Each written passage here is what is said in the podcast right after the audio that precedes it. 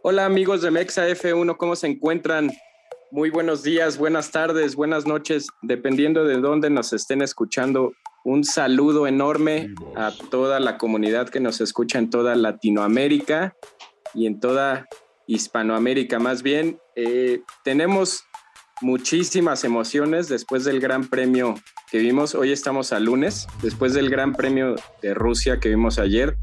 Contrario a todos los pronósticos, parece que esta temporada se empeña en no darnos una sola carrera aburrida, pero bueno, ya no le vamos a dar más rodeos.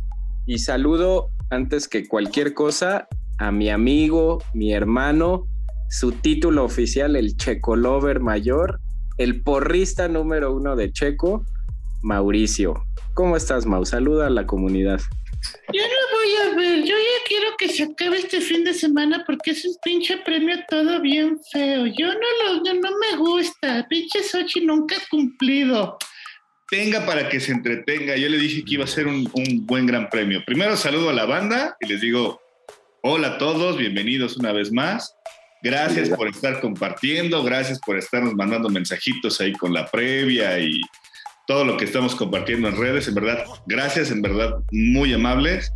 Este, estamos trabajando ahí con ganas y motivados por, por hacer un trabajo mejor. Pero bueno, ya que me presentó Samuel, yo sí iba a decir, güey, ya no hay palabras para, ya, ya, no hay palabras para decir de algún gran premio. Ya, no hay gran premio aburrido, la verdad.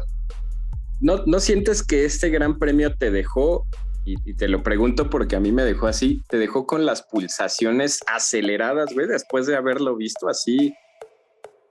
Fue... Estuvo muy, muy, muy que deja la cuestión de la pista y demás, la emoción de las últimas vueltas sí fue así de que las pulsaciones, órale. Fue algo que, es que, ¿qué te puedo decir? Es como haber leído un, un, un libro de drama, ¿no? O sea, desde el prólogo, desde el prólogo, el clímax y después así el desenlace de. ¿no? Güey. Y, la, y previo, ya las últimas páginas, ¡la va a matar! ¡La va a matar! Sí, fue como, como novela dramaturga con un poco de criminalística y un poco de, de comedia y el final, y el ¿eh? final como buena novela semi amargo, ¿no? Ahí te deja un sabor dulce, un sabor amargo, un sabor. Ah, sí, pero mataron al protagonista, ¿no? Sí, sí, sí. vamos, a meternos. ¿no? Sí, pero no mames, Jon Snow. se, se, casaron, pero pues al final el otro se murió. Y, sí. como guion perfecto, ¿eh? De, de una novela. Exacto. Vamos a meternos de lleno, Mau, y vamos a tocar muy, muy breve eh, creo que todo empezó y todo nos auguraba y se empezaron a caer mis pronósticos de, de Sochi, la carrera favorita de nadie, desde el sábado, desde la clasificación. Vamos a tocarla muy, muy breve, Mau. Creo que desde el sábado ya la clasificación nos dejaba ver que iba a ser un fin de semana súper intenso y dejando de lado cuestiones de estrategia y demás que podíamos ver, iba a ser un fin de semana entretenido y divertido. ¿Cómo viste la quali, Mau? Creo que atípica, ¿no? O sea, totalmente, eh, híjole, Q1 y Q2 a mí se me hizo más de lo mismo, o sea, sí era como el pronóstico que traía, ¿no? Más o menos con Checo Pérez, con Hamilton, con Bottas, por ahí Norris haciendo unos buenos tiempos, eh, Ferrari destacando un poquito, pero sí me llamó la atención en la Q3 fue prácticamente de nuevo, ¿no? La parte de la, de la lluvia fue la que vino a hacer como un cambio completo en, toda la estrategia y nos encontramos con que, bueno, por ejemplo, no sé, Hamilton haciendo un error, ¿no? Por ahí en, el, en la entrada pits, ¿no? Que tuvo ahí un, un, pequeño golpe y luego encontramos con que no salieron a tiempo para calentar los neumáticos, no, o sea, fue un tema o sea, la, lluvia como que hizo que se viera muy constante y al final cuando ya estaba todo seco fue como, ¡ah! ¡ah! Se les va a acabar el tiempo, güey, no van a poder, ¿no? Y vamos haciendo un, un súper trabajo eh, Norris, Sainz y mismo Josh Russell, ¿no? Por ejemplo, ahí me, me sorprendió mucho ver por ahí un Williams en, en tercera posición. Creo que por una u otra razón estás de acuerdo que pase algo en una carrera atropellada, en circunstancias atípicas o anómalas, siempre Russell con su Williams está ahí. Ya pasó en Spa y pasa el día de ojo, ojo, porque ya vi tu cara, Mau. Estoy diciendo, por alguna razón, cuando pasa alguna situación anómala, Russell siempre está ahí. Siento que, iba a decir. Puede ser porque es un equipo y un piloto que no tienen absolutamente nada que perder. Y en cualquier competencia, no solo en la Fórmula 1, hasta en la vida misma, ¿no? Si no tienes nada que perder, arriesgas todo. Y todo lo que y todo lo que venga es ganancia. Pero le salen y le han salido al inglés, ¿no? Creo que es una pequeña saboreada de lo que vamos a tener en 2022. O sea, viendo todos con el, con el mismo compuesto, las mismas condiciones de pista, por así llamarlo, donde la lluvia sabes perfectamente que hace que haya una paridad completa entre todos los equipos, creo que es lo que podemos ver en 2022. Y eso me emociona, ¿no? O sea, porque ves realmente que ya no hay un Hamilton, ya no hay un Max, o sea, te das cuenta que están dentro de la parrilla general, ¿no? Vale mucho la pena. Sí, este, creo que partiendo de eso, simplemente esa situación el hecho de si alguien no hubiera visto la clasificación y dice, a ver, vamos a meternos a ver los resultados. El simple hecho de ver esa pantalla creo que pues ya te deja choqueado, ¿no? El, la pole para Lando Norris, que estuvo a nada de que se la llevara Carlos Sainz. A mí en lo personal, y es como lo, te lo platicaba, me parece que el sábado o ayer mismo, a mí en lo personal me hubiera encantado, por cuestiones de fanatismo, nada más lo expreso, que se lo hubiera llevado Sainz, ¿no? Pero no, Lando Norris, lo dijeron incluso en la, en la narración, Lando Norris ya no es una promesa, ya es un hecho, o sea, ya aquellos que puedan decir, Mauricio, que no, todavía tiene que demostrar, me queda claro que no ha ganado. Ah, no, espérame, espérame, espérame. Todavía tiene que demostrar, güey. Sí, se llevó la pole, pero ¿dónde quedó? No, déjame terminar. me ah. queda claro que no ha ganado absolutamente nada, pero me refiero que a la técnica, a la cuestión manejo, sí te das cuenta de que el chavo está por encima de la media de, pilotos que, van llegando a Fórmula 1. Pero bueno, ya, debatiremos después el, tema Lando Norris. Ya lo debatiremos, ya lo debatiremos y ya llegaremos a eso. Pero bueno, vamos a dejar de lado la clasificación, Mau. Nos dejaba el sábado con una emoción a tope y con el morbo, así como tú dices, para levantarnos tempranito el domingo y ver esa largada y ver cómo se iba desarrollando la carrera y más porque sabíamos que al cierre de carrera iba a llegar la lluvia. Vamos a meternos de lleno antes que cualquier cosa, porque son muchísimos temas y si hablamos de toda la carrera y todo lo que nos dejó, nos vamos a estar aquí tres horas, Mau pero vamos a tocar temas bien concretos. Vámonos al tema Mercedes, Mau. ¿Cómo viste a Mercedes? ¿Cómo viste su estrategia? ¿Cómo los viste a los dos pilotos en carrera? ¿Al equipo cómo lo viste en, el pit wall? Platícame de Mercedes. ¿Qué onda, Mau? Todo. De, Mercedes creo que tengo dos cosas. Pero, espera, espérame que te interrumpa. Dime Mercedes en general, Botas y a Hamilton lo dejamos al final. Para... Mercedes en general creo que hizo una carrera constante.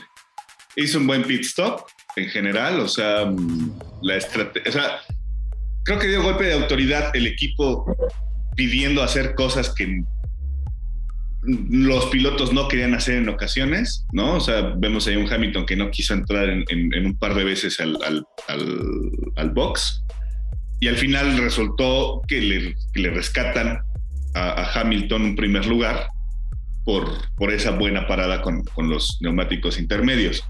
Eh, Botas, híjole, creo que yo me quedo con que simplemente se encontró con ese quinto lugar, me parece que llegó, y se lo encontró porque estaba fuera de puntos, o sea, estaba totalmente fuera de, de sí, ¿no? O sea, Botas creo que desde las Creo que desde la calificación se le vio un poquito complicado porque lo penalizan, ¿no? También hizo cambio de potencia, de unidad de potencia o algo así.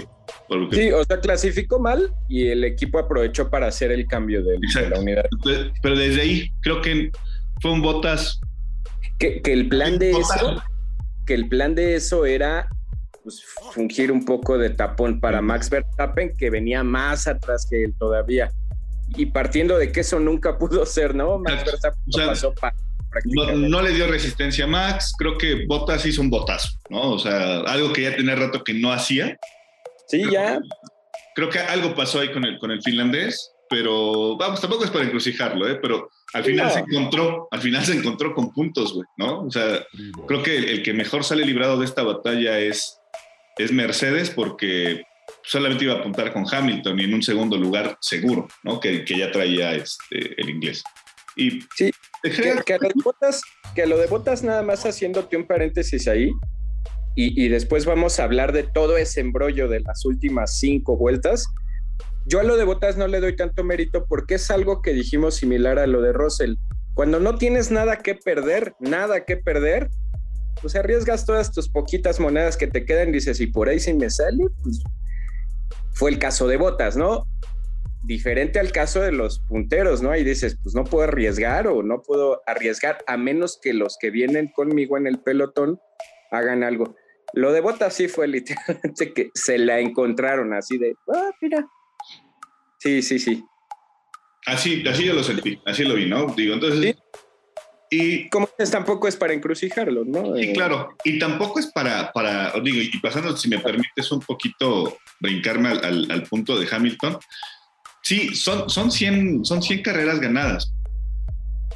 O sea, sí hizo, hizo todo bien, por así decirlo, haciendo decisiones acertadas, así lo digo yo entre comillas, pero también se lo encontró por mera circunstancia, ¿no? Él lo, lo, dijo al final de la carrera, ¿no? O sea, dice, yo ya estaba destinado a un segundo lugar, no iba a pelear con Norris porque Norris traía un ritmazo no lo iba a pelear, o sea, ni, ya, ya ni siquiera iba a arriesgar. Toda la carrera fue muy cauto, desde la misma salida, ¿no? Se le vio, y, tampoco es malo, o sea, al, contrario, te habla de que un piloto de 37 años, porque en la salida él prefirió como que lo pasaran a meterse ahí en un embrollo y tal vez perder la carrera, ¿no? Él sabía que tenía que terminar, si no ganar la carrera, ubicarse incluso hasta fuera del podio, pero lo que fuera iba a ser mejor que lo que hiciera Max Verstappen, ¿no? Con que estuviera adelante de Max, él estaba más que contento. Digo, y lo vimos desde que peleando con Norris, no, o sea, no pudo con Norris, con, perdón, con, con Ricciardo, ¿no? ¿Estás de acuerdo? Nada más te preguntaría algo y es eh, simbólico porque eso llegó en la carrera 100. Así como tantas veces decimos Hamilton y es un pilotazo y, que eso no se pone en juicio y no está ni siquiera en tema de discusión. Yo lo he dicho, eh, Hamilton posiblemente sí está entre los mejores pilotos en la historia de la Fórmula 1. Ya entrará a debate quién es más o quién es menos y eso va a ser muy subjetivo. Pero ¿estás de acuerdo que la victoria de ayer, Mau, es 100% gracias al equipo? Sí. Ahora, tampoco es culpa de Hamilton. Te voy a decir por qué lo veo así. A Hamilton lo llaman en la vuelta 48. 40, sí, 48. Y se pasa de largo. Y él no entra. Pero tampoco lo veo mal. Él no puede entrar porque eh, su única referencia, pues es Lando Norris. Y en la lógica, creo que todos haríamos lo mismo. Dice, si él no entra, pues yo tampoco puedo entrar porque si entro y por ahí si no llueve y todo, entonces hace bien, pero el equipo es quien toma la decisión firme de la siguiente vuelta decir box. Y ya no le queda otra al británico que desviarse a, al, pit lane. Entonces es 100% ahí la decisión del equipo de que no lo dejó. Estás hablando de un piloto experimentadísimo como Luis Hamilton, y el equipo no cayó en el error que sí cayeron otros equipos de, pues, pues, es tu decisión y tú dime, no, el equipo dijo box. Es que lo que pasa, yo como... Y esto te digo porque yo estuve ayer analizando los team radios y el equipo fue firme, firme en decirle box. Entonces ya Hamilton fue así de una, no entraste, ok, te dimos chance a ti de de tentar, ya vimos que no, la orden es que te metas a box. De otra manera, Hamilton hubiera terminado en octavo o noveno lugar, igual que, que ¿Pero por qué fue eso? Porque ya tenían el, el, data de Valtteri Bottas. O sea, ya, está, ya tenían los, los tiempos que estaba haciendo Valtteri Bottas en una vuelta con, con neumáticos intermedios. Valtteri Bottas estaba haciendo ya más rápido que los mismos punteros, porque los punteros eran un desmadre adelante, güey. Era una pista de patinaje, ¿no? Entonces, al tener ya el dato de botas y decirle, güey, ¿entras? O, sea, casi que le ¿entras o, te vas a perder la carrera? O sea, el otro güey va, ¿no? Y el, pero volvemos. aparte, también hay que decirle algo: es al final, creo que esta es la versión que me gusta de Hamilton, donde se le vio un tanto humilde, por así llamarlo, porque dice, güey, o sea, yo por mí no iba a entrar, ¿no? O sea, yo decidí quedarme fuera. Él, hubiera hecho lo mismo que Lando Norris. Exacto, dice, pero el equipo insistió y todo este equipo es el que me hace ganar la carrera, o sea, lo dice tal cual en la entrevista, ¿no? Esa es la versión que a mí me gusta de Hamilton, es una persona donde dices, se sabe apoyar con el equipo, no aquel que dice, pues me vale madre lo que piense la gente, yo soy más chingón. Eso es lo que me caga de Hamilton, pero en esta ocasión creo que vi la versión, la mejor versión de Hamilton, estando donde tenía que estar, haciendo lo que tenía que hacer para obtener el mismo resultado de siempre, ¿no? ok, y te preguntaría para cerrar el tema Mercedes, ¿y crees que con esas decisiones, qué es lo que yo te decía? Yo te lo dejo y te lo pregunto a ver si coincides o no para mí Mercedes, con ese tipo de cuestiones y decisiones, a veces hasta fortuitas y demás, muestra por qué viene dominando tantos años la Fórmula 1. Sí tienen un buen motor, sí tienen un buen monoplaza, pero saben tomar las decisiones y por ahí si le salen de suerte o no, pero pues lo llaman la suerte de un campeón, que es real en todos los deportes y en las competencias. Yo te preguntaría, Mau, para cerrar el tema de, de Mercedes, este, ¿Crees que ayer Mercedes como equipo sí se comportó como campeón en cuanto a esas decisiones que tomaron? No, yo, creo que fue meramente fortuito. Yo sí creo que fue meramente fortuito. O sea, sería muy, muy aventurado el decir, oh, sí, Mercedes ya despertó y cuidado. No, espérate, o sea, seamos francos. O sea, seamos francos, fue meramente fortuito en el tema donde se encontraron, insisto, se encontraron con una primera posición al final de la carrera por errores del otro equipo y con un quinto lugar que les ayudó a apuntar Valtteri Bottas que ni siquiera lo tenían presupuestado, ¿no? Entonces, mm, simplemente lo dejo como fortuito 100%. Ok. Nada más háblame rapidísimo, ya dos minutos. ¿Qué te representa a ti? Vamos a hacer por ahí este, algo aparte. ¿Qué te representa a ti? Eh, no, no, no, es que me gustaría que ahorita hablaras de eso muy, muy, muy poquito y muy breve. Digo, ya hablamos en la cuestión carrera. ¿Qué te representa a ti esas 100 victorias de Lewis Hamilton? No como, o bueno, sí, tal vez desde el enfoque de, de, ti, Mau, como aficionado, ¿qué crees que le representa a la Fórmula 1, a la categoría, al espectáculo, al deporte mundial en general? ¿Qué, te dejan las 100 victorias de Lewis Hamilton? Aunque ya después hablaremos tema aparte de eso en otro episodio, ¿no? Creo yo, y lo voy a decir así bien sencillo en, la palabra, es historia. O sea, que si, que si es permisivo, que si es porque es ventajoso, dejando de fuera todo ese tema, es historia. Hoy sería absurdo el no reconocer, como tú lo decías, Hamilton es el mejor piloto en la era moderna de la Fórmula 1 que si el carro, que si el equipo, que si permisivo, que si la FIA. Quieras o no, o sea, números son números. A mí siempre me ha gustado la estadística y tú lo sabes. O sea, yo soy una persona de numeritos, así de uno más uno, dos y dos más dos son tres y así, y la chingada. Dos, dos más dos son cuatro, pero este. A mí me gusta eso. Y al final de cuentas, los números, y tú lo sabes que quién nos lo decía, ¿no? Hoy eres tan bueno como tu último resultado. Hamilton hoy tiene los números a su favor. Entonces, 100 victorias, por suerte, por permisión, lo que quieras, hacen historia en la Fórmula 1. Va a haber un tiempo, o sea, un determinado tiempo, que difícilmente van a poder superar ese, ese récord, ¿no? Entonces, digo, y, qué padre, ¿no? O sea, ojalá y vengan y lo revienten, ¿no? Y tenemos a mucho talento abajo que puede hacerlo y que estoy seguro que lo pueden hacer y lo van a hacer, pero pero va a tardar, va a tardar un ratito. Sí, yo también pienso que va a tardar. Yo nada más dejaría dos cosas sumar ahí, Mau. Eh, ayer escuché algo y creo que tienen toda la razón. Decimos, 100 poles tiene Lewis Hamilton y ahora ya tiene 100 victorias. Pero siento y es absolutamente normal que todavía como aficionados, seas o no fan de Lewis Hamilton, como aficionados a la Fórmula 1 y al deporte general, porque esto no solo, la, la proeza de ayer de Lewis Hamilton no solo se queda en la Fórmula 1, ¿estás de acuerdo que ya es un hito del deporte Claro. global?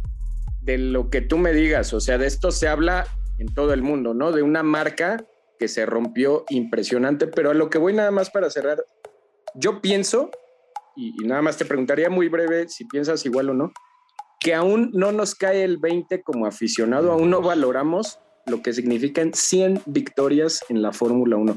Van a pasar yo creo que 10 años para que digamos, ay, cabrón, o sea, Mira. tal vez lo mismo que con Schumacher, ¿no? Schumacher dejó colgado un 91 y decíamos, sí, Ferrari, tantos años, y hasta estos momentos es cuando, y, y con el documental y demás, te vuelve a caer el decir, o sea, 91 carreras ganadas en la Fórmula 1. Tuvo que pasar algo de tiempo para que lo valoraras y dijeras, o sea, son números bestiales, números monstruosos, ¿no? Nada Yo más pienso que, comparándolo con otros, con otros deportes, o sea, se está que a la altura de un Tom Brady, ¿no? O sea, a, una, a la altura de un, de un Roger Federer, un Roger Federer, de un Messi, de un Ronaldo, de, o sea, que güey, Michael Phelps. lo que han podido que de reventaron así el vaso de, de récords, ¿no? estamos ante la presencia de algo totalmente inusual, por así llamarlo, fuera de serie. Puede que te guste, puede que no te guste, puede que te simpatice o que te caiga bien o no te caiga bien, pero estás viendo un atleta, es un, es un deporte a final de cuentas, en la, en, o sea, en la extensión de la palabra, ¿no? O sea, insisto, a mí no me agrada, ¿no? O sea, no me gusta Lewis Hamilton. Lo reconozco porque a final de cuentas soy amante del, del automovilismo, pero independientemente de eso, güey, ya es un histórico. O sea, ya dejó una marca, ¿no? Sí, que, que como lo acabas de decir, eh, comparable a cualquier Sí, sí, sí. histórico que está en sus respectivos deportes, ¿no? A Brady, a Federer, a Cristiano. Sí, pero bueno, vamos a dejar de lado ese tema. Era importante tocarlo porque 100 victorias no se consiguen todos los días. Y vámonos al tema Red Bull. Vamos a dejar a Chequito, Your Love, hasta el final, pero quiero que me hables de Red Bull como equipo igual y cómo viste a Max Verstappen, Mau. De Max, creo que lo, escribía yo muy, mucho en, eh, ayer en la red social, ¿no? Decía, eh, Max, hasta antes del primer stint, se vio como lo que es, ¿no? Un león dentro de la pista, güey. O sea, se estaba comiendo a los rivales, pero como botana. O sea, digo, porque aparte tiene las manos, tiene el automóvil, tiene todo, ¿no? O sea, era de, y tráiganme al otro, ¿no? O sea, la forma en la que pasó a, a Botas, que era el único que podrá- podría ponerle alguna resistencia ahí abajo. El único par que tenía al fondo de la parrilla, ¿no? O sea, güey, se lo, se lo pasó y todavía le dijo, ten y te dejo cinco pesos para la gas, ¿no? O sea, lo pasó de una manera trepidante e impresionante, pero ya cuando, cuando llega al séptimo lugar, creo que fue que, que se, que se estancó ahí, e hizo la primera parada, ahí es donde yo veo ya, pues sí, o sea, se fue plano, ¿no? Creo que Red Bull ni siquiera pensaba ya en una segunda posición de, de Max y hicieron un muy buen trabajo con él en, en pit stop. Y ya, o sea, creo que simplemente le salió barata, la, muy barata, o sea, hasta salieron ganando Sí, cabrón. de, de que solamente esté dos puntos, ¿no? Dos o tres puntos esté arriba Hamilton hoy de Dos puntos. dos puntos de, de- de Max Verstappen, ¿no? O sea, porque no, no estaba presupuestado. Yo sí creo que no estaba presupuestado. Después del primer stint, Max Verstappen se desdibujó totalmente de la, de la carrera, porque hasta creo que Alonso, ¿no? Alonso. No, era, era lo que te iba a mencionar. Alonso lo llegó a pasar limpio así en. Exacto, sí, sí, sí, sí. Y también sin mostrar tanta resistencia. Algo pasó en el automóvil, me queda claro, ¿no? Pero No, no le sentaron bien los neumáticos, este, los neumáticos medios, ya que ya traían. porque los duros estaba dando un ritmazo, güey. O sea, sí, yo dije ahora con medio su stint final, digo, nadie, nadie sabía la cuestión de la lluvia, pero yo dije su stint final le va a dar para, para meterse por ahí, va a tener a Checo ahí de aliado que le va a dar la posición. Yo sí dije, pues por ahí se va a meter a cuarto. El equipo lo dijo, no sé si lo escuchaste, Mau, que ellos pronosticaban, haciendo obviamente cuestiones matemáticas y demás, que el pronóstico del equipo era quedar en quinto lugar, terminar la carrera en quinta posición y eso hubiera sido oro molido para, para Red Bull y para Max Verstappen. Hasta antes de todo el relajo de la lluvia, Max Verstappen, Max Verstappen estaba en séptimo y de ahí ya no iba a pasar. Se empantanó en esa séptima posición. Así es. Y ya la cuestión de la lluvia y todo vino a beneficiar totalmente, que es un tanto lo mismo. Bueno, a diferencia de que Max Verstappen ahí sí fue, y, y después vamos a tocar esa, ese tema, es que sí estuve escuchando los radios de los pilotos. Max Verstappen sí fue de los pilotos que le dijo al equipo, tenemos que parar para poner los intermedios de, lluvia, los verdes. Él sí tomó esa decisión, ahí acertadísimo Max, pero hasta antes de esa, de esa situación hubiera sido un poco quedar por debajo del pronóstico que Red Bull tenía para esta carrera, ¿no? Ellos pronosticaban cinco y Max Verstappen hubiera quedado fuera de eso. El plan era por ahí, este Alonso, y pues eh, pasar a Alonso y que Sergio Pérez le diera la posición y Alonso le arruina el trabajo, se le mete. Yo cuando vi dije, ¿qué le pasó? No, lo pasó limpio, o sea. Sí. Ahorita vamos a hablar del español, que también está poniendo. ¿Sabes qué, qué lo veo yo, Mau? Y te lo decimos. Casi, casi me imagino que llegó a la temporada 2021 a decir: A ver, cabrones, esto no va a ser una temporada. Yo vengo a dar clases de manejo. Así, vengo a dar clases de, cómo pilotar un Fórmula 1. Impresionante, pero bueno. ¿Y cómo viste al equipo en general, dejando un poco de lado a, Sergio, que al final lo podríamos tocar? Ya me dijiste de, Max. Yo coincido contigo y creo que eso lo veíamos desde el sábado, Mau. Le iba a salir barata a Red Bull haber, haber este, arrancado del fondo de la parrilla ya con el lugar comprometido en el que largaba Luis Hamilton. Desde ahí ya decían ellos, híjole, pues sí, no, no se rompieron tantos platos después de todo. Pero ¿cómo lo viste en general? ¿Cómo viste esa lectura de lo que sacó Red Bull de estas carreras? Insisto, creo que salió bien librado porque, o sea, híjole, es que ¿cómo, te puedo explicar sin, verme nacionalista y, patriótico? Hicieron un pésimo trabajo del, del lado de Checo. O sea, hicieron un pésimo trabajo del lado de Checo y del otro lado las cosas las hicieron bien y les sale, güey, al final, ¿no? O sea, yo estoy viendo ahorita en la red social de, Red Bull y remontando 18 posiciones. Güey, no, o sea, también te lo encontraste. La verdad es que también fue meramente fortuito, güey. O sea, Max ya no hizo más allá para poder pasar a, Alonso. Le salieron las cosas, güey, ¿no? O sea, se encontró casi lapeado porque fueron 52 segundos de diferencia entre Hamilton y Max, güey. O sea, ahí te, habla de que ni siquiera fue algo que estuviera empujando o empujando o empujando como en algún momento lo hizo Hamilton, ¿no? Como lo de Mercedes y Hamilton, exactamente. te, hablas de que, güey, ah, no mames, ya llegué en segundo, ¿no? O sea, como que llegas y te pasaron la, la bandera cuadros y ¿qué pasó? Ah, llegué en segundo creo que ni siquiera como para festejarlo de esa manera de, oh, no mames, ¿no? Gané el segundo lugar.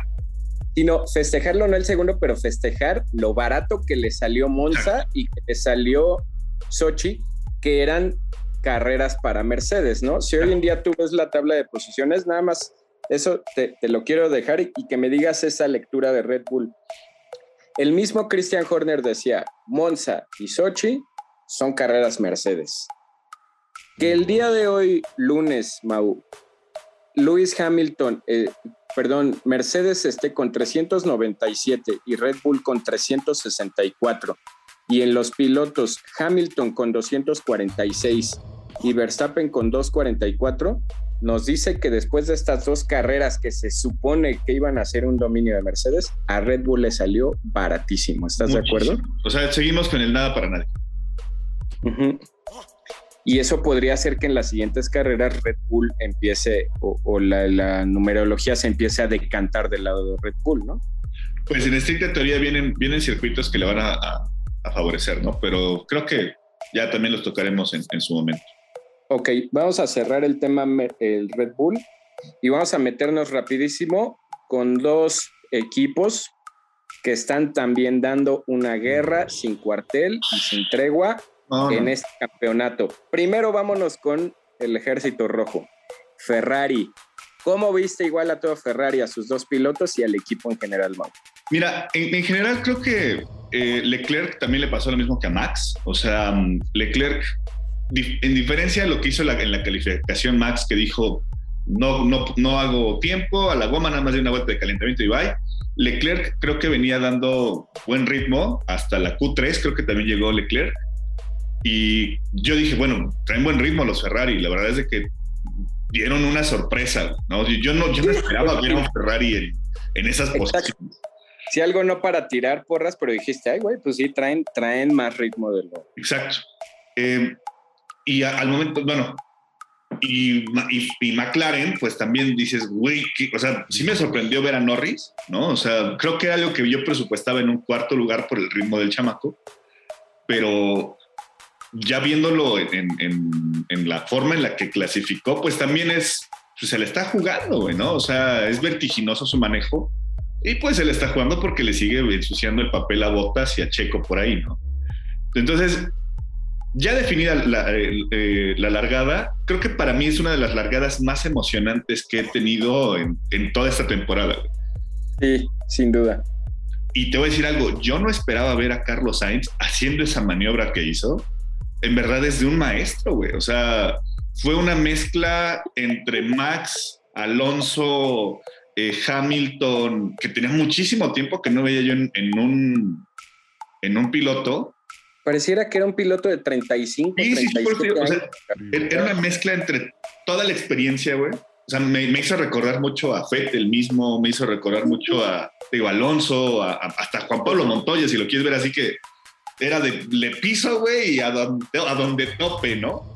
Me sorprendió y me encantó la forma en la que pasó Norris. Norris tuvo la pole position, sí, pero durante 10, 12 segundos, güey.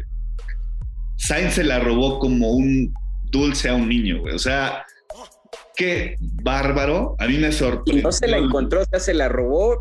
No, no, no, o sea, la trabajó, la trabajó, la, trabajó, la trabajó. Y en verdad a mí me encantó ver esa flecha roja pasando, güey. En verdad, creo que Sainz hizo lo que pudo. Eh, con el ritmo que le alcanza con el Ferrari y hasta ahí, ¿no? Y, y, vamos, también se encontró con la posición al final, con el podio, por las decisiones que tomaron en conjunto, pero pero esa guerra que tuvieron entre Norris y Sainz al inicio de la, carrera, puta, o sea, tenía años que no la veíamos. Qué chulo, qué lindo, qué emocionante es ver ese tipo de guerras. Sí. por esos dos equipos emblemáticos, ¿no? Y ver, ver exacto, o sea, ¿sabes a mí qué me erizó la piel? Que dije, qué bonita estampa, así, qué bonita postal. Ver cómo le robaba la, la posición Carlos Sainz ver liderando a un Ferrari una carrera de Fórmula 1 y atrás de él un McLaren. Y en las vueltas donde ya el ritmo de, de Sainz se empezó a caer y sus neumáticos empezaron a degradar, y cuando se le acercaba a Norris, pues dices, ojalá en verdad no pasen muchas temporadas en que eso lo veamos cada ocho días, ¿no? Un McLaren Ferrari peleándose como perros y gatos por la punta, ¿no? Me hizo recordar a Hakkinen con Schumacher. O sea, eh, porque seamos francos, hoy Ferrari no trae el mejor automóvil y McLaren sí trae un mejor automóvil que Ferrari, ¿no? O sea, o sea, si vas a la par en cuestiones del monoplaza, pues es mejor, mejor auto el McLaren que el Ferrari, ¿no? Exacto. O sea, en, esas proporciones, hoy McLaren trae mejor, mejor ritmo, ¿no? Entonces, ahí me, me, llenó como de, ah, ¿no? O sea, sí, yo estaba hasta aplaudiendo, ¿Estás de acuerdo que el podio del madrileño sí es como un, como un premio ahí del excelente fin de semana que se aventó? Para porque mí yo lo dije, ¿eh? Porque a diferencia de Norris, que ahorita vamos a hablar de él, es mi opinión, Sainz no cometió un solo error durante la carrera, ¿no? Sí, no. digo, yo lo hablo muy fácil desde aquí todo, ahorita vamos a hablar de, la cuestión de, de Norris, pero él sí, sí lo hizo bien. Y lo que le iba a privar de un podio, de haber ganado la carrera, pues es su monoplaza, pero él como piloto hizo algo bien. Y a mí en lo personal me gusta que sí se haya encontrado un poco de manera fortuita y por una decisión acertada y a tiempo del equipo que se haya podido subir al podio, ¿no? De, Leclerc no hay mucho que hablar, siento que estuvo por ahí un tiempo peleando en, en los puntos, tomó una mala decisión. Fue el, último, fue el último piloto en entrar a, montar los neumáticos de, lluvia intermedia. Fue el último, que entró en la vuelta 51 y por ahí se puede ver que estaba ya hasta haciendo trompos y demás. Mala decisión de él y del equipo. Pero bueno, Y de, y de McLaren, ¿qué onda, Mau? De McLaren. Quiero que de McLaren sí me digas porque yo ahí tengo temitas con McLaren. De McLaren creo que, o sea, si lo vamos del lado de, Norris, eh,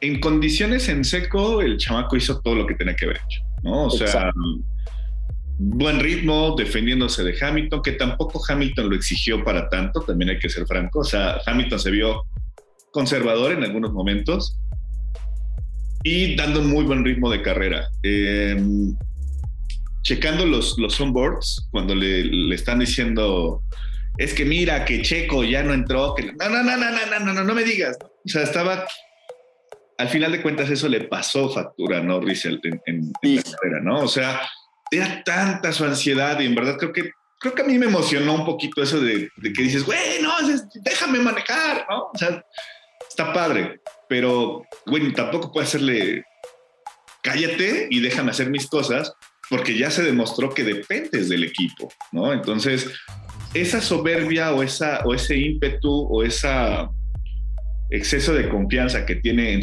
en sus capacidades, al final de cuentas, pues se le escurrieron como, como hizo Trompo en, en, la, en la curva 2, me parece, que es cuando se va y Hamilton lo pasa, ¿no? Y de ahí él puede decir, estoy muy decepcionado y todo, pues sí, por, por su mala decisión, porque el equipo le decía, métete, métete, va a llover, métete, y, y él no lo quiso, o sea, le decía, no, no, no, no, no, no, no de, de ninguna forma, ni de pedo me meto, ¿no?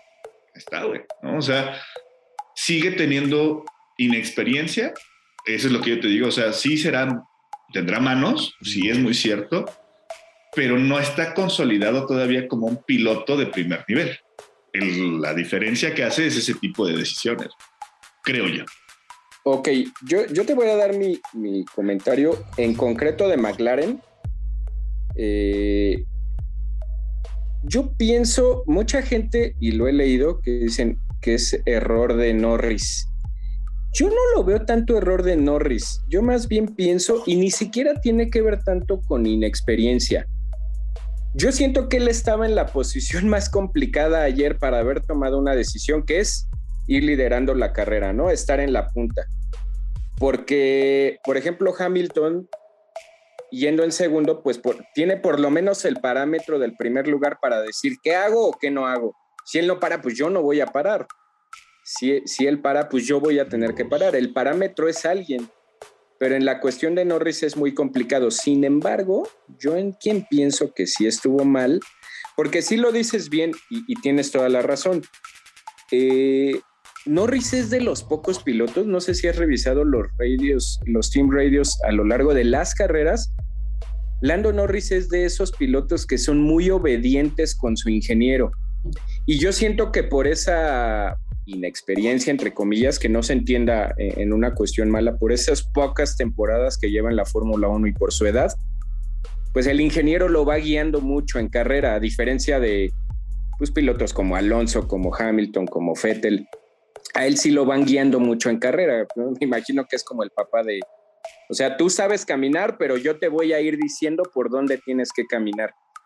Y es un piloto muy obediente en esos aspectos. Yo siento que ayer, y lo comparto totalmente contigo, Mau, fue tanta su ansiedad de decir, voy a ganar una carrera de Fórmula 1, que se olvidó de todo, empezó a... La palabra no sería ponerse nervioso, no sé si, si me doy a entender. Ansioso. Empezó a, a elevar sus, sus ansiedades, sus pulsaciones, y él lo veía ya tan cerca y veía que no había obstáculos ya de frente, que fue así de cállense. ¿Cuántas veces vimos que él cayó al equipo y no, no, y, incluso antes de la lluvia, ¿no? Cajá le daban el parámetro de Pérez y él así de a mí no me importa. El único error que yo le vería a Lando Norris fue el haber perdido el enfoque de que el equipo siempre le ha ayudado y que el equipo siempre lo va a ir guiando de la manera correcta. Yo siento que fue tanta su ansiedad, yo lo veo así en verdad como el niño chiquito de empezó a ver que ya iba a llegar y no, no, no, y no, déjame, déjame, déjame. Y, sin embargo, yo te voy a decir de quién sí veo error, del equipo. Y te voy a decir por qué. A Hamilton, ¿qué le dieron? ¿Por qué entró Hamilton a, a boxes? Porque el equipo se lo ordenó, porque le dijeron, órale, te doy chance, te di la orden en la vuelta 48, y no quisiste. Y lo dejo en tu decisión porque al final Hamilton es un piloto experimentado y demás. Pero en la siguiente entras porque entras, porque te estoy dando una orden y no a lo tonto, porque veo que, el equipo al final tiene 20 veces más información que el piloto y lo hicieron.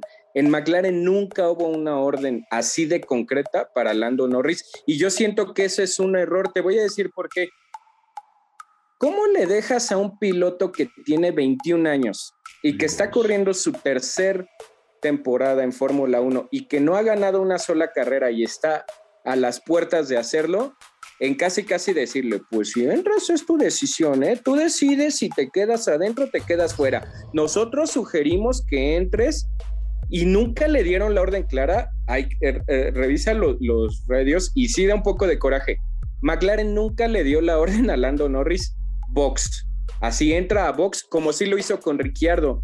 A Ricciardo sí le dijeron, en la siguiente vuelta te metes a box porque tienes que poner los intermedios. A Lando Norris nunca, y siento que eso también al piloto lo, lo confundió porque lo que hizo McLaren con Lando Norris fue de, pues tú decides, güey, es un piloto que tiene 21 años. Haberle dejado la decisión a un piloto de 21 años le pasó factura más que al piloto, al equipo. Yo así lo veo creo que al final de cuentas a ambos les, les, les causó esa ansiedad, ¿no? O sea, imagínate, McLaren, encontrarte que la, la, carrera anterior, que fue Monza, haces el 1-2 y ahora en esta hubieras hecho eh, el, primer lugar, creo que fue así también demasiada la ansiedad y creo que les deja algo pues de, aprendizaje a ambos, ¿no? Tanto, como dices, tanto escudería como equipo, ¿no? Y sí, y sí, totalmente creo que ese golpe de autoridad que sí le dieron a Lando en la anterior que le dijeron, no lo vas a pasar, güey, es lo mejor para el equipo. Eso les faltó en esta, en esta carrera. Sí, totalmente. El ejemplo claro es Monza. En Monza le dijeron, le dieron una orden tajante y explícita. Lo que le conviene al equipo es esto. ¿Quién manda? No manda el piloto, manda el... O bueno, dejas que un piloto mande cuando es un piloto de la talla de Fernando Alonso o de Lewis Hamilton. Y aún con eso, el equipo a veces se tiene que imponer. No, no en su tanta voluntad, sino en decir, pues tienes que, obedecernos. Pero el ejemplo claro es ese, en Monza lo hicieron y aquí no. Así Nada es. más e, es eso. Creo que ahora es muy fácil. Eh, todos podrán decir, fue error, no entraron, entraron. Lo de ayer fue una situación que va a pasar una en 50 años. No vamos a volver a ver ese escenario de lluvia. En las últimas tres vueltas. Que moja, que moja. Es muy, muy, muy, muy complicado, nada más decir, pero siento que hay quien tenía que haber apretado un poquito más porque tenían más información, era, era el equipo, ¿no? Sí, sí, sí. Y yo creo que nada más para pasar un poquito con lo de, dejando de lado a Norris, Ricciardo, creo que Ricciardo en, el tema McLaren hizo una muy buena carrera. Creo que el australiano se sigue encontrando con sí mismo. Em, a mí me gustó en lo personal, o sea, conteniendo a Hamilton. Hamilton realmente no lo pudo pasar de uno a uno, tuvo que ser por medio de la estrategia, ya sea con el undercut. Y también de igual forma eh, mismo Max, ¿no? Que tampoco pudo pasar a Ricciardo en su momento.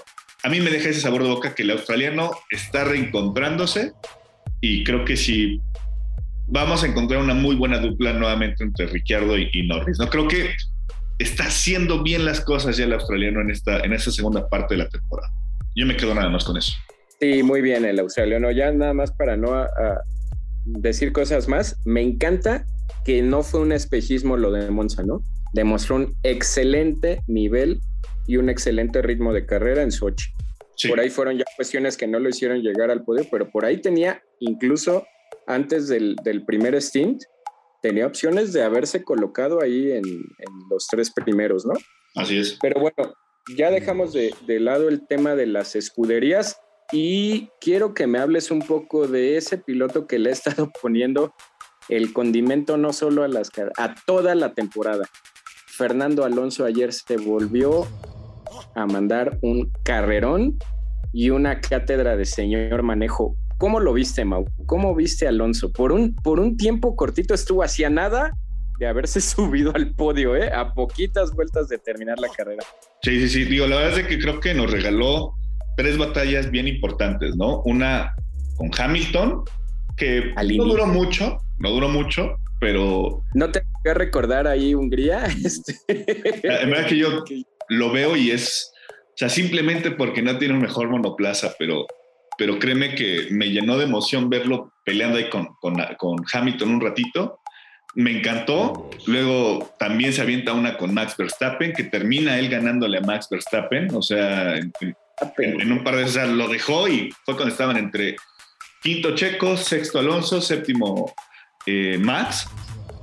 Y después se avienta el, duelo con Checo Pérez, ¿no? También al final, ¿no? por el, podio, ¿no? Por el podio, donde en algún momento lo gana el español, luego lo gana el mexicano, lo gana el español, lo gana el... O en verdad que Fernando Alonso, grande, grande como los grandes. En verdad que ojalá y si va a estar en ese plan, ojalá la Fórmula 1 fuera interminable para él. En verdad, así te lo digo tal cual. A mí me, llenó de, emoción verlo manejando de esa manera, dando cátedra a los tres mejores automóviles, por así decirlo, en la, parrilla, ¿no? O sea, le puso el condimento a Checo, le puso el condimento a, Hamilton y le puso el condimento a, a Max, ¿no?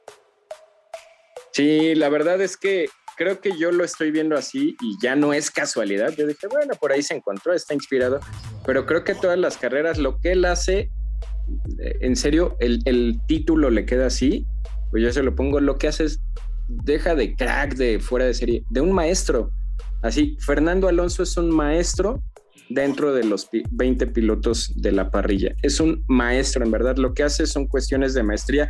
Nada más ya, para cambiar de tema y cerrar, cuando yo al inicio de la carrera vi que Hamilton quedó exactamente detrás de Alonso, y como dices, eh, Hamilton se lo despachó muy rápido, pero por algún momento sí llegué a pensar en esas 10 vueltas que nos regalaron en, en Hungría. ¿Fue Austria o Hungría? No, no recuerdo, ¿no? La defensa, esa defensa épica de Alonso cuando, cuando ganó Ocon.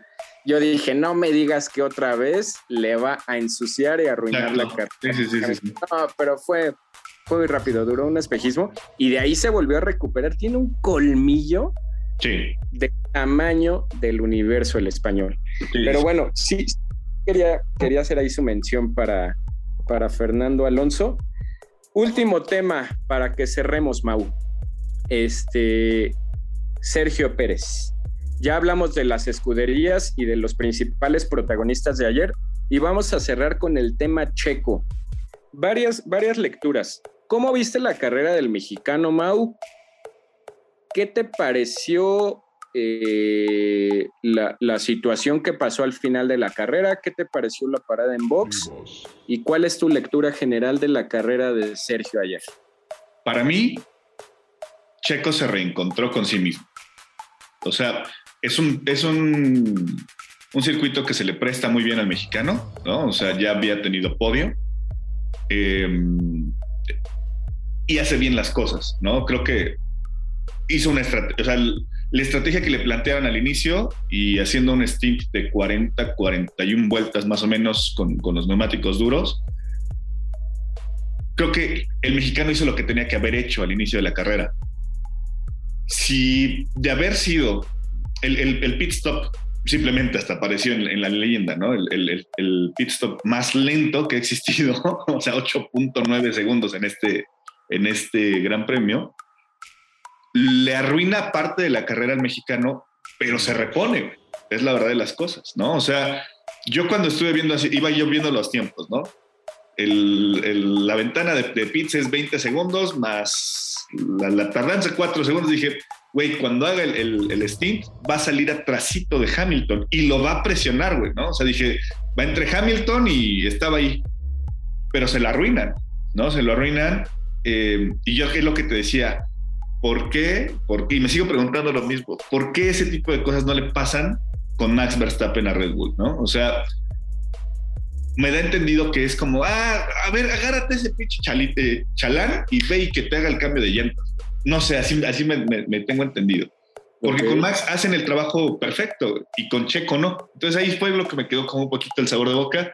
Pero el mexicano para mí fue una de sus mejores carreras hasta antes del, desastre del, final, ¿no?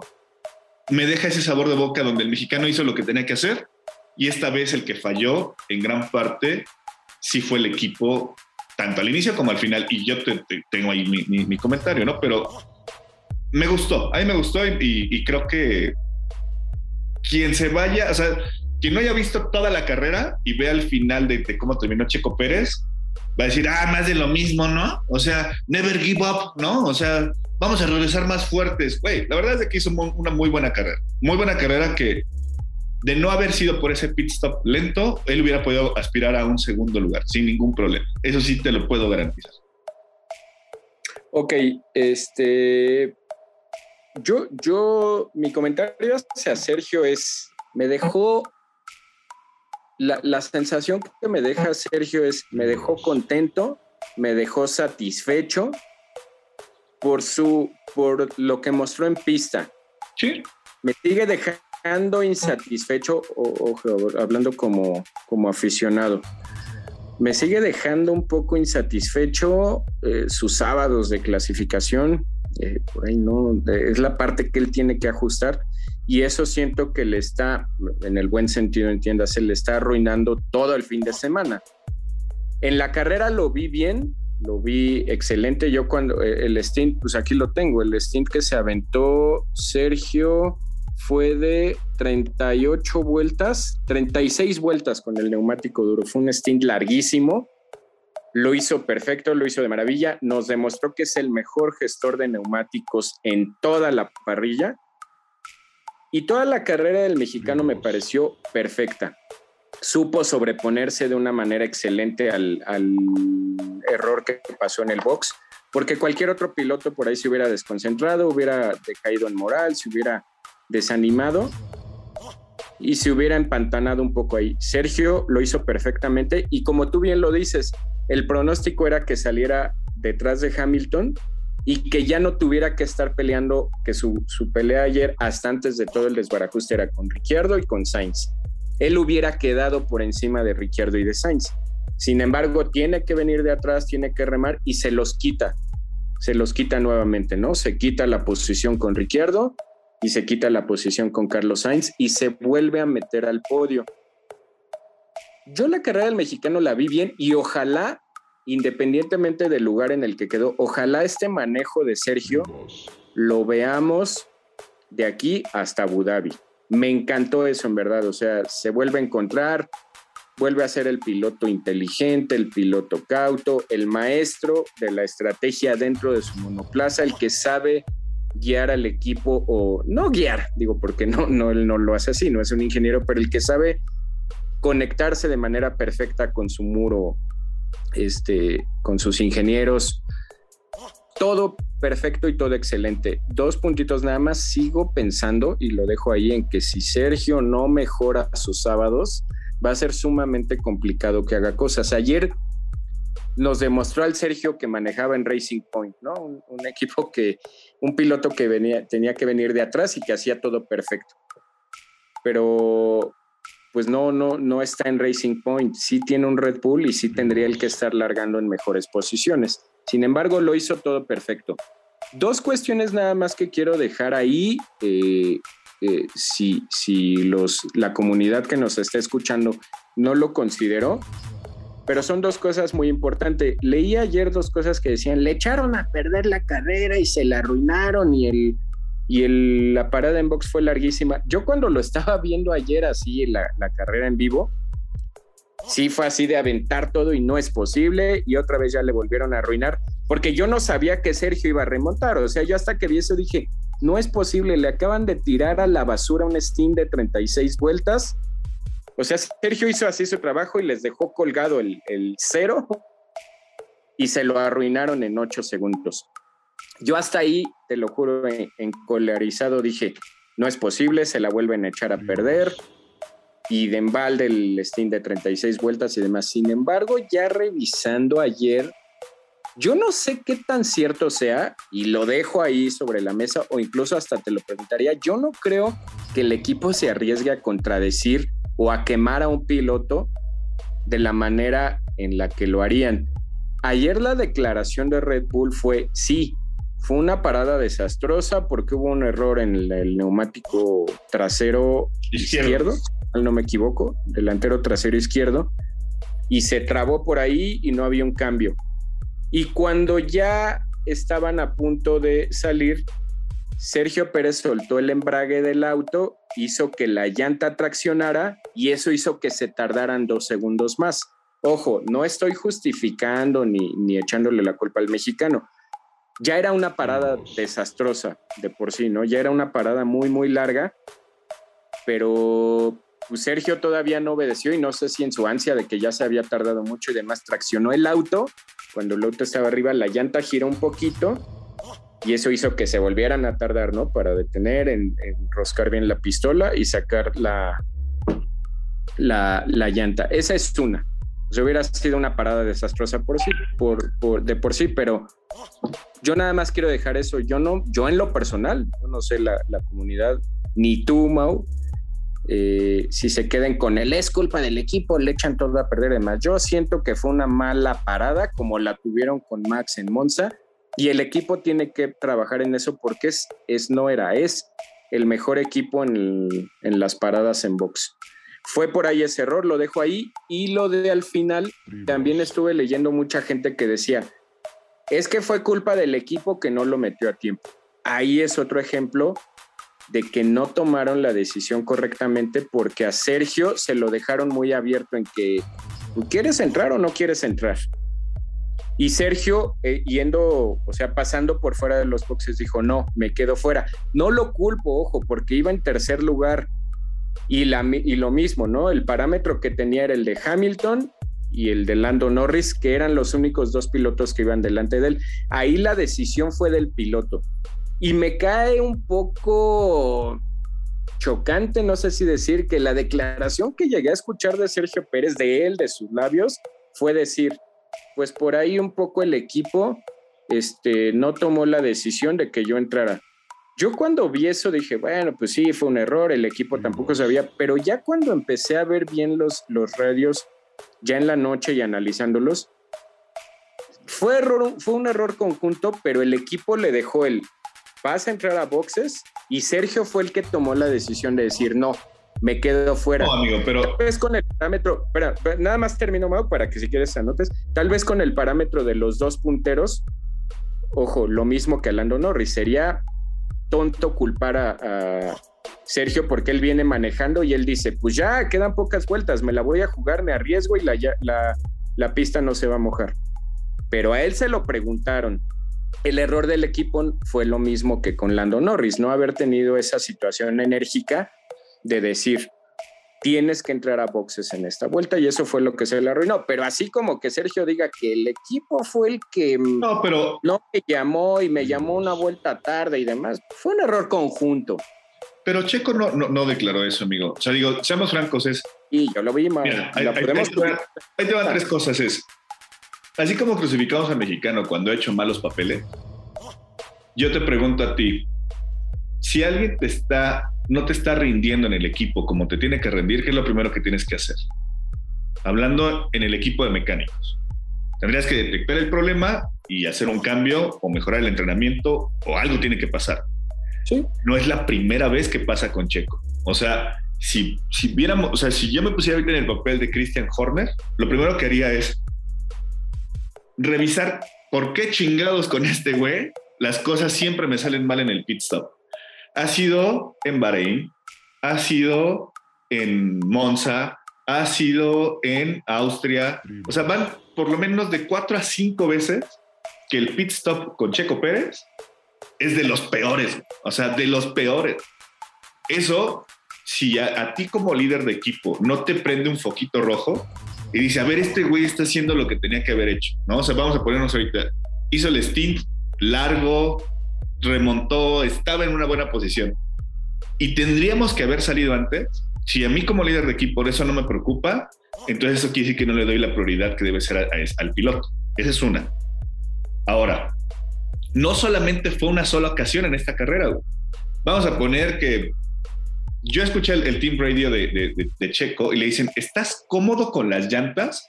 Y él les dice, güey, o sea, yo estoy cómodo porque voy por, por zonas donde está seco. Dijo, esperamos más lluvia, es imposible saberlo. Güey, si checas el radio que le dicen a Walter y Botas, le dicen, güey, en la curva 2 y 3 está seco, pero en las 7, 8 y 9 está, está cayendo un diluvio. Tienes que entrar por, por neumáticos poco eso no lo sabe Red Bull? ¿A poco eso no lo tenía Red Bull? ¿A poco, vamos, si yo, si yo escucho ese Team Radio en una, en una transmisión pública, ¿no? ¿A poco no lo sabía Red Bull de que Valtteri Bottas ya tenía esa decisión tomada? Ya, tenían hasta también los tiempos que está haciendo Valtteri Bottas con el, el, neumático intermedio. Ese tipo de cosas a mí nada más me da la, o sea, lo sabemos, lo conocemos, es más que visto a, a, voces, ¿no?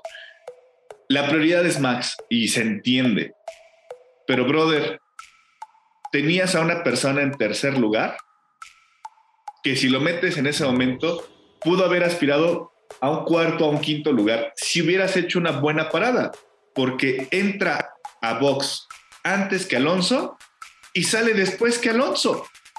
Y no solamente después que Alonso, pierde posición con Norris. O sea, dices, güey, ¿qué pasó? O sea, ¿cómo es posible que, que ya la defecaron? ¿Cómo Norris teniendo ese despiste, cómo es posible que haya salido antes que Checo? Sí, porque Alonso y Pérez, o sea, tomando esas dos... Eh, Venían juntos. Los dos entraron, no, pero los dos entraron en la vuelta 50. Sí, sí, sí, sí, sí. O sea, y Checo venía delante de Alonso. Y cuando salen, Checo sale atrás de Alonso. O sea, te habla también de un mal pit stop en la segunda parte, güey. O sea, no la cagaste nada más una, la cagaste dos veces.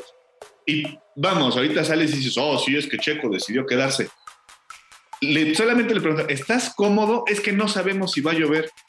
Y a Maxi le dice, la, pista está mojada, pásale. Ojo, nada más quiero aclarar algo, Mau, ahorita para que sigas hablando, nada más quiero aclarar algo y lo he estado diciendo a lo largo del episodio. Yo no estoy culpando a Sergio, sería tonto, sería estúpido, porque Sergio va en el auto, Sergio no puede, o sea, Sergio dice, pues por la línea de, de la trazada, pues está seco y faltan la lógica del piloto, es decir, faltan cuatro vueltas, pues para qué entro, no voy a perder la posición y me voy a ir hasta el fondo. Sí pienso que el equipo tuvo que ser más enérgico. Lo mismo de Norris, ¿no? Eh, sí, no dejarlo al aire. No, se le puede calificar como error al piloto, porque el piloto dice...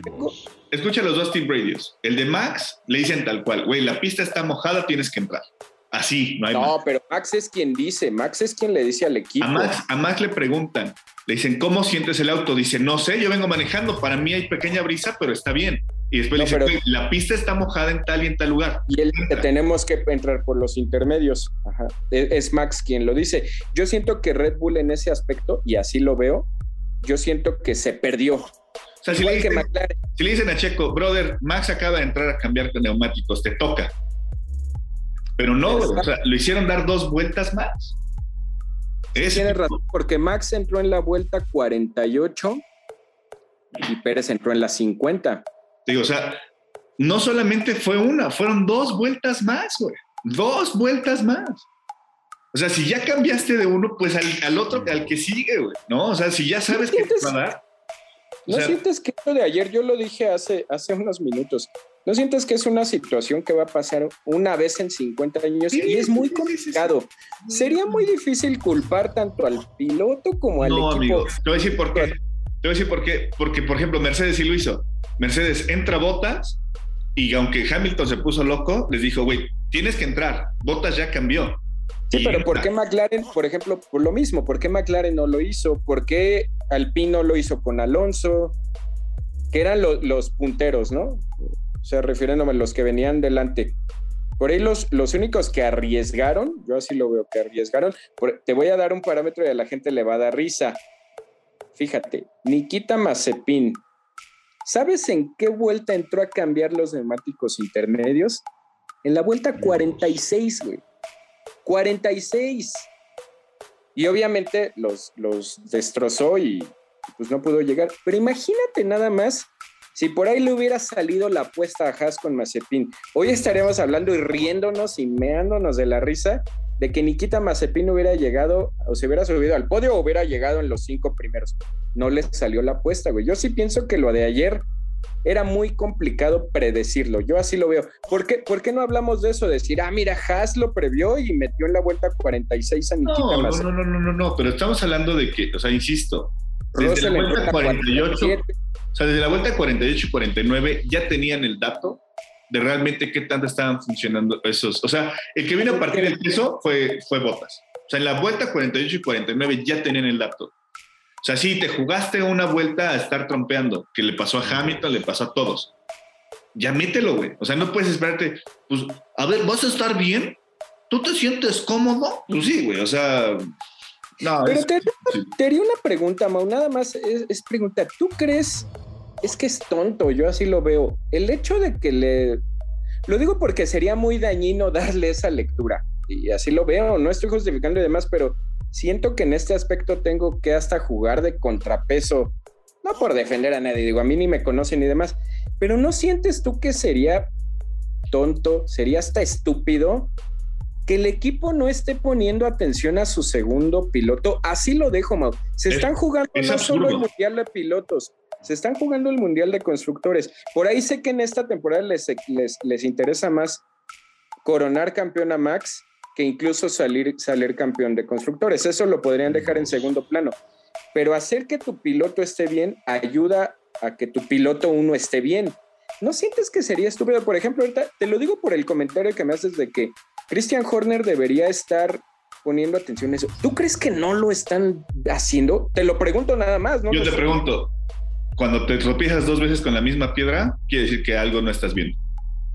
O sea, sería, es, absurdo aferrarte a que algo funcione cuando no está jalando. Insisto, si nos vemos así como, como han crucificado a Checo de no, güey, este pinche piloto mediocre que no jala, está bien, órale, está bien. Y el equipo de. yo te decía en el, en el episodio anterior, si los dos estuvieran haciendo su trabajo como debe de ser, recaería el peso uno sobre el otro esta carrera en específico, el mexicano hizo lo que tenía que hacer. Ah, eh, y, el equipo falló feo. Creo que eso no está en tema de discusión. Ayer Sergio hizo en pista, que es donde tiene que hacer las cosas, lo que tenía que haber hecho. Eso no está en tema de discusión y te lo dije hace un momento. Y ojalá ese desempeño que vimos de Sergio ayer lo veamos de aquí hasta mañana, ¿no? Ese desempeño. Ya los demás factores y demás, yo lo único que dejo ahí yo no creo que un equipo que se está peleando el campeonato no ponga atención a ese tipo de cosas. No lo creo. No es defender ni, conspirar ni nada. Sería estúpido. Sería estarte dando un balazo en el pie. Es mi única, mi único si Lo vemos, si, lo vemos de la otra forma, Mercedes lo hizo al inicio de la temporada, donde todo era culpa de Valtteri Bottas. Es que se atoró la llanta, culpa de Valtteri. A ver, o sea, si no pones a revisar tus temas internos, pues qué fácil es apuntar hacia, hacia, hacia los demás, ¿no? Entonces creo que por ahí está el tema. Yo solamente me quedo con ese sabor de boca amargo, donde, híjole, ojalá hubiera sido una carrera distinta para todos, pero bueno, ni hablar, no pasa nada. Y algo que nada más que no traes en la agenda y sí me gustaría nada más comentarlo de, dos minutos, ¿qué onda con el reglamento de la FIA, güey? ¿Pero en qué aspecto?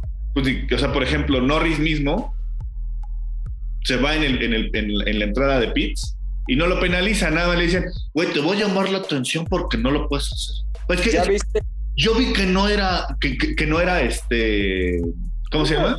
Eh, que no fue intencional. Güey, su noda tampoco lo hizo en, en no, el no, no, no, y, lo penalizaron. y bueno, vamos a tocar ese tema porque siento, pienso y lo quiero dejar y te lo digo de manera cariñosa, siento que tu discurso, Mau, lo estás rebajando a porrista. Te voy a decir por qué. ¿Ya viste la resolución de los comisarios? ¿Viste cuál fue el motivo por el cual no sancionaron a Carlos Sainz? Que es porque estaba la, pista muy mojadita. Te liberaron que él tenía unos neumáticos eh, medios, fríos y trompeó. ¿De qué manera querías que se metiera a boxes, Mau? Te pregunto en serio, si trompeó, ¿de qué manera se tenía que haber metido a box? Mi pregunta es, ¿cómo, lo de en los equipos si no les llama la atención?